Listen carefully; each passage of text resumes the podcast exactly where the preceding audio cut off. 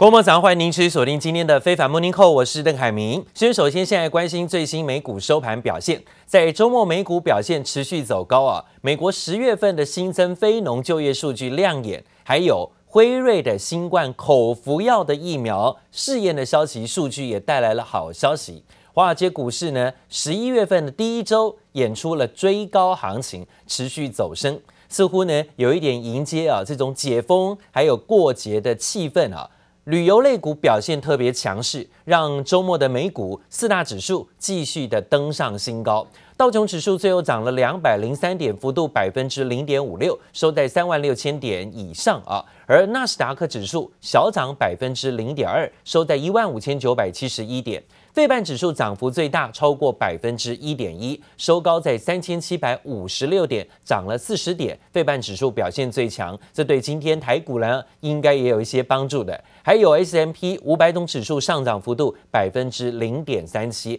都是创新高。美国的基础建设法案传来了好消息，经过好几个月的紧张谈判，美国联邦众议院在周末晚间以两百二十八票同意。对上两百零六票反对的投票结果，通过规模达到一兆美元的两党基础建设法案。接下来呢，就是送交总统拜登的桌上，让总统来签署了。耗时数个月达成的协议基础建设法案内容，包括呢是要替全国的道路、桥梁、钢铁的相关铁路啊修建整修的经费，并且要扩大网络宽频服务。让民众上网更加的便利，这可能会带来不管是基础建设、钢铁、塑胶啊、水泥的题材利多，在无线网通的题材项目上呢，也算是实质的利多建设。好，另外呢，则看到股市的表现，美股持续在走高的情况下，但是我们看看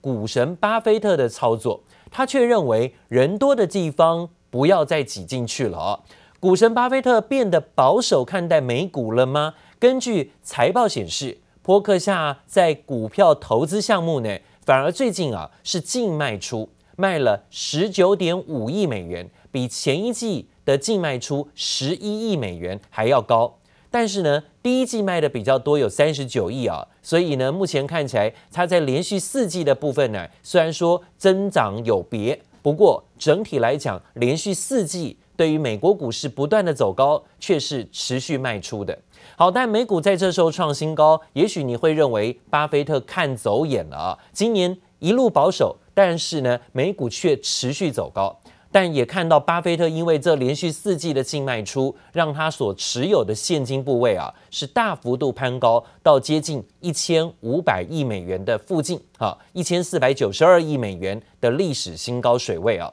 根据 CNBC 的报道，巴菲特的投资组合当中，依旧在股票里头高度集中，包括像苹果、美国银行、美国运通，还有可口可乐等四大持股，就占有它的投资价值超过百分之七十左右啊。这是巴菲特的投资部分。但今年以来，巴菲特似乎呢变得比较保守，但是。现在看到美股却呈现了走高，也有人说他看走眼，也有人说呢，他在这时候啊提早的来做一点收割。好，另外就是全球的首富马斯克也准备要处置股票财产了吗？当然，你可能也会帮他一忙哦，因为马斯克呢是在推特发文，还办了一个网络投票，表示说呢他会遵照网友给的意见。决定是不是呢？要卖掉他手上持有百分之十的特斯拉股票，因为呢，特斯拉股价创了波段新高。如果他处分这百分之十的股票，价值就有两百一十亿美元哦。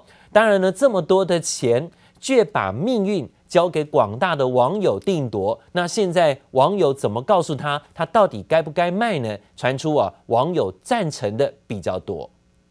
The world's richest person had previously said he could face what he called a massive tax bill this year, as he has to exercise a large number of stock options coming due 2022. On Twitter, he claimed he does not take a cash salary and that the only way he could personally pay taxes was to sell stock. 目前投票结果已经有超过三百五十万人投票，其中呢过半数赞成他卖股票。 好，不知道是真心还是假意，这时候呢是催促啊首富把手中持股百分之十卖掉哈。那当然不晓得马斯克是不是愿意这么做。不过马斯克会这样发文，是因为啊，最近呢，美国参议院里头有财政委员会提案，十月底要针对亿万富翁的未实现收益，要课取高达百分之二十三点八的税金。显然就是针对富豪持有股票增值的部分进行课税。如果真的上路，马斯克或者是亚马逊创办人贝佐斯等人，可能在五年之内会被课征高达一千亿美元的税金。所以让他们在想，该不该把这些旧有的持股，在变成股票大赚钱之后，该不该把它变现啊，换成现金，避免呢遭到被课高额的税金。苹果也要生产电动车 Apple Car 了吗？现在有新的进展，市场传出苹果为了加强自驾车的开发，找来前特斯拉的主管挖角而来，要加速研发自驾软体，要跟特斯拉等等车厂一较高下。不过呢，根据这个消息，目前特斯拉跟苹果都没有做出回应。流线型车身配上熟悉的苹果经典 logo，外界对 Apple Car 的车型外观充满无限想象。近期最新传出，为了加强自驾车的开发，找来前特斯拉自动驾驶软体主管克里斯多福摩尔，试图加速研发自驾软体，与特斯拉等车厂一较高下。Apple has yet to openly discuss any of its self-driving research, but around 5,000 employees were reported to be working on the project as of 2018.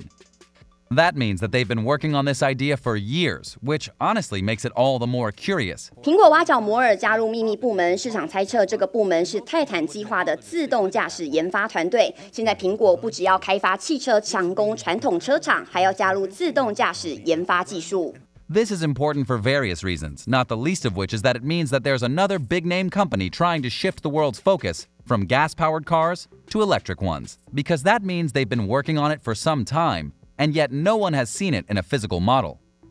Which means production is still going on and that they're still trying to fine tune it before showing it. 根据专家分析，相较于特斯拉，苹果拥有庞大的网络生态，汽车将成为串联起苹果旗下生态应用的最好载体。不过，面对传闻的消息，特斯拉和苹果都没有做出回应。而面对竞争激烈的市场，如果苹果汽车真的要加入，恐怕为电动车掀起一场硬战。记者陈湘婷、欧俊杰台北采访报道。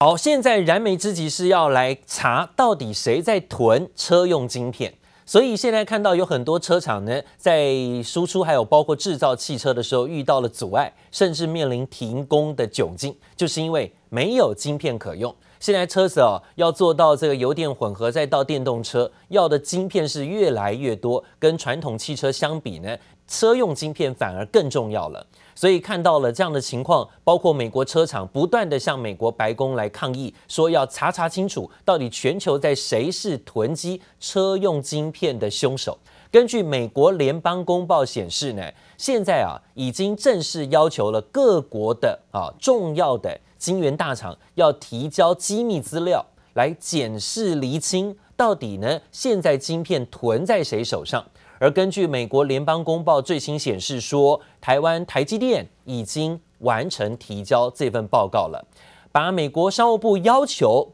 拿出来的问卷，并且做了回传了，包括台积电、联电、日月光、环球晶等等的指标台厂，传出都已经被迫低头交出所谓的调查报告交卷了。那现在总计呢有三十三家的国际大厂呢都完成了。应答相关的回复问卷，当然呢，这样的举动呢，在全球也掀起一波争议啊。有人说，美国呢用强权的方式呢，强迫各国的重要企业交出了机密资料，那可能对美国厂商反而相形有利，但是呢，对这些企业大厂、晶圆大厂却是面对机密可能外泄的风险。现在呢，最大厂的部分就是韩国跟台湾，可能受害冲击最大。不过台湾呢，已经全部交卷。韩国却到现在啊，仍然很应景。到目前呢，是相对的，在跟台厂表现来说，态度仍然强硬一些。看看今天就是最后期限了啊，十一月八号就是最后期限了。韩国厂商三星，还有包括海力是，到现在呢，都还没有回复这份问卷跟报告哦。台积电传出已经在公布文件当中啊，有一大亮点，就是呢揭露了今年营收会超过新台币一点五兆元，创新高的业绩，年增率达到百分之四点四。业界传出呢，台积电会在本周举行的董事会拍板到日本设厂的细节，实际的投资金额在一千四百亿元以内。又要到美国投资，又要到日本投资，所以呢，看到台积电呢、是有很多的资本支出，都要面对啊花费跟成本哈，所以呢，之前台积电股价一路的都压抑在六百块钱以下，到了上个礼拜五呢，才出现了反弹冲高啊，走高回到了六百元的关卡，但最近呢都在六百块钱附近做震荡。好，另外呢，则看到了最新消息，这是受到中国最近呢也在管制所谓的尿素出口，这样的冲击又让韩国的车用尿素容易紧缺，这种现象持续发酵，库存可能在这个月底就会用光光。韩联社报道分析说，要是南韩政府在一周之内找不到解决方案，尿素的缺落缺货啊跟短缺会是长期影响，对各行各业都带来不利的影响。The foreign ministry made continuous requests that Beijing speed up the procedures, slowed down by a new requirement for pre-export inspections. Korean diplomatic offices in China have been helping to facilitate the inspection procedures and expediting shipments. Sources say the issue is related to China running short of coal, which it uses to make urea. 对此，韩国青瓦台在讨论解决尿素短缺的问题，最后决定可能会向澳洲求助。本周呢，可能会出动军机运回两万公升的尿素溶液来做应急。韩联社报道呢，尿素对于柴油车来讲是净化废气的重要物质。面对中国管制出口，让尿素严重依赖中国出口的南韩相当紧张，也引爆了尿素的抢购潮。目前，南韩计划呢，通过外交渠道跟澳洲、越南等等生产国进行协商，希望呢能够取得一年之内数千吨的尿素，来稳定国内的相关汽车产业的供应跟出产啊。这是目前最新的消息。另外呢，则看到了美股今年频频创高，尽管呢多位的专家仍然看好股市。但是各大机构对明年的美股啊，却有点展望审慎了哦。那包括了之前呃，不管是这个所谓的巴菲特、啊，开始有对持股的部分呢，不断的做一些调节，在美股身上呢保守。刚刚有提到，那现在呢也看到很多大富豪面对之后可能有富人税的冲击，也开始传出呢要减持手中的股票啊。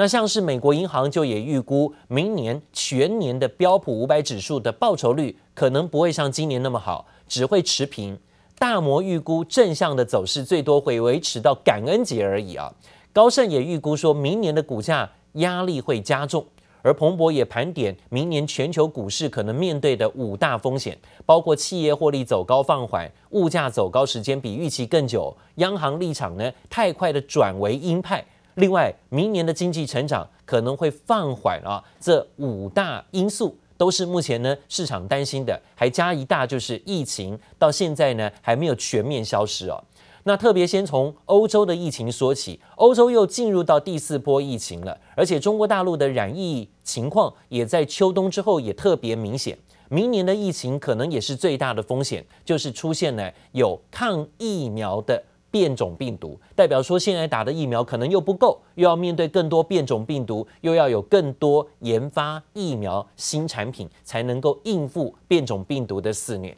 那另外呢，则看到了最新消息，这是呢，在今天提到，美国联准会主席鲍尔现在是不是在他的任期任内也快要届满？大家也关注，这可能也是个新的风险跟变数，他会不会没办法连任呢？这个周末传出，美国总统拜登啊约见了鲍尔，但是呢，他不是唯一见的人，因为呢，他也约见了联准会唯一的民主党籍的理事，叫做布兰纳德，就是这位女士。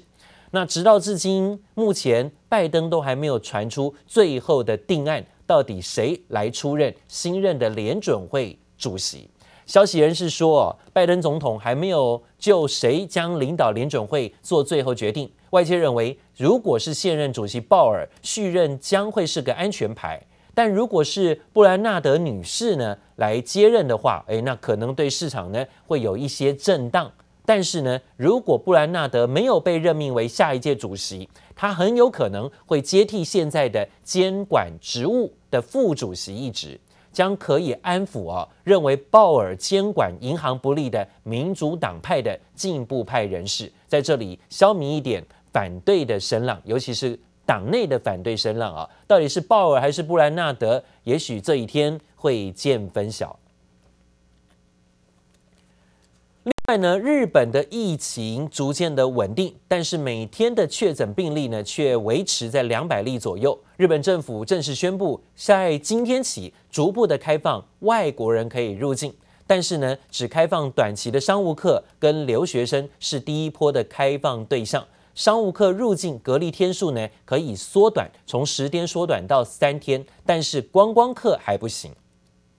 漫步日本京都老街，几乎看不到几个外国人。这情况可能很快就要改变。日本终于要解除边境管制，十一月八号起率先开放接种完整疫苗的短期商务客以及留学生入境日本。It's for business travelers. The quarantine period is likely to be reduced from 10 days to 3 days. Foreign students admitted to study at Japanese schools but refused to cross the border may also be allowed entry under a similar condition. 首波开放名单还不包括观光客。日本愿意放宽边境管制，因为疫情逐渐稳定。单日确诊人数从九月每天增加两万多例，到十一月平均在两百例左右。而且日本国内完整接种疫苗接种率突破七成，决定逐步开放外国人入境，带动消费，提振经济。もう饮食の方は良い时でもまあ5割も届かないっていうのが现状だったので。 为了刺激经济，日本首相岸田文雄打算效法前首相安倍晋三，大力刺激经济。即将推出的振兴方案包括从零岁婴儿到十八岁的青少年，每人都能拿到十万日元，约有两千万人能受惠。ただあの现金を给付するという点については一致しておりますので，あとはその今言った点，この范囲の部分についてしっかり与党で詰めて，えできるだけ嗯早期にえ给付を実现したいと思ってます。 日本央行预估，日本今年经济成长率只有百分之三点四。岸田经济学能否发挥功效，被外界寄予厚望。杰里布里巧新综合报道。好，持续进入秋冬啊，国际疫情又再次升温，尤其最近天气变化很大，提醒民众多加注意啊。包括了现在在北京啊，迎来了断崖式的降温啊，这两天呢，这温度突然骤降。掉到现在温度只剩下负的零下啊，一度、两度甚至五度，所以北京呢已经飘雪了啊。那过两天可能呢看起来这个锋面会慢慢的逼近啊台湾，所以台湾这两天也要迎接从可入酷热哈变成了可能会酷寒的天气，提醒大家留意，尤其是健康的防护。那不只是在亚洲，包括在欧洲也是，欧洲呢现在天气也寒冷一点，德国。在上个礼拜，一口气呢，在一天之内新增了三点七万人确诊的消息，这创了疫情爆发以来的新高。世卫组织最新示警，说明年二月之前，恐怕呢还会再增加更多人丧命，因为疫情的冲击。在本土的部分，因为看到了中国也是呢有这个疫情持续延烧，目前呢十九个省份沦陷，首都北京拉警报，而且还爆发了抢购的热潮。看看以前这个米呀、啊、面呀、啊、堆成山，原来这堆是堆堆堆都堆这么高。对，原来都堆成山了，现在你看看就剩小袋的了。原本堆积如山的白米，瞬间快要被搬空。中国因为疫情烧不停，官方呼吁囤物资，居然连首都北京都出现恐慌性抢购潮。こちらの小学校ですね、门が闭ざされ中に入れなくなっています。そしてグラウンドにはですね、検查に使われたんでしょうか、今も椅子と机が残されたままとなっています。 北京多所学校无预警宣布封闭式管理，原定十一月十六号到十八号天津举办的夏季达沃斯论坛要延期，生怕会影响到十一月八号北京召开的第十九届六中全会。而欧洲疫情同样不乐观，德国一天之内暴增三点七万人确诊，创疫情爆发以来新高。The health minister Jens Spahn has spoken of a pandemic of the unvaccinated because those most affected by severe cases. Of coronavirus and those getting infected the most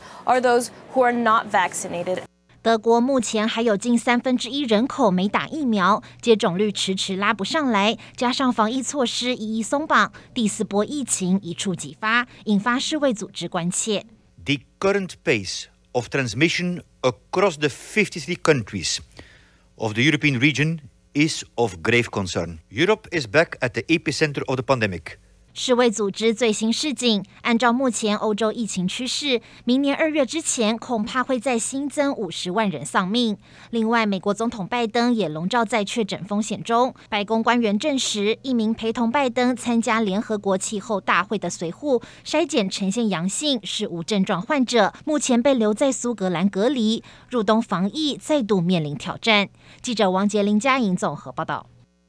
好，看到美国现在的防疫作为呢，是看到执政党一直要求啊，包括医院的员工，包括军警、公务员，通通要打疫苗，而且呢，现在啊还下令到了企业的员工要强制接种疫苗的命令，这是拜登政府正式的下令。不过呢，他在美国的法院却遇到了阻碍，美国的联邦上诉法院裁定这个政策不合法，暂缓执行。不准呢要求，或者是呢强制要求美国的企业主，还有包括企业员工呢要打疫苗。好，这会不会造成啊，在美国在施打疫苗上的困境，甚至会有更大的感染风险呢？我们看到美国公共卫生局的局长莫西出面表示，拜登政府呢必定的还要捍卫这项政策，所以现在就算被美国法院打枪阻挡，但是强调会上诉到底。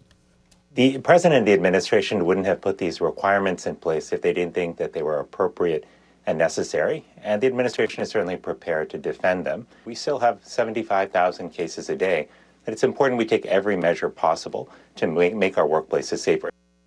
到底可不可以强制人民打疫苗呢？美国呢自己是强调自己是个自由民主的国家，但是现在却是实施这种强制令啊，所以呢，美国的法院呢是暂时的喊卡，说不行，这是违宪的哈。强制接种令是要求一百人以上的企业员工施打疫苗，或者是每周要接受裁剪，如果不行的话，可能没办法上班，可能被迫要离职。那如果现在呢，美国的法院呢以违宪为理由来要求暂缓，这代表呢冬天的疫情有可能会卷土重来。拜登政府让美国劳工广泛的接种疫苗的措施踢到了铁板。那力主企业员工强制接种，卫生局的局长莫西则强调，目前每天新增确诊病例还是高达了七万五千人啊，因此最重要的还是要采取一切可能的措施来维护企业工作环境的安全。但这一道强制的接种令呢，预计明年一月正式要生效啊，但今天被联邦法院打了回票。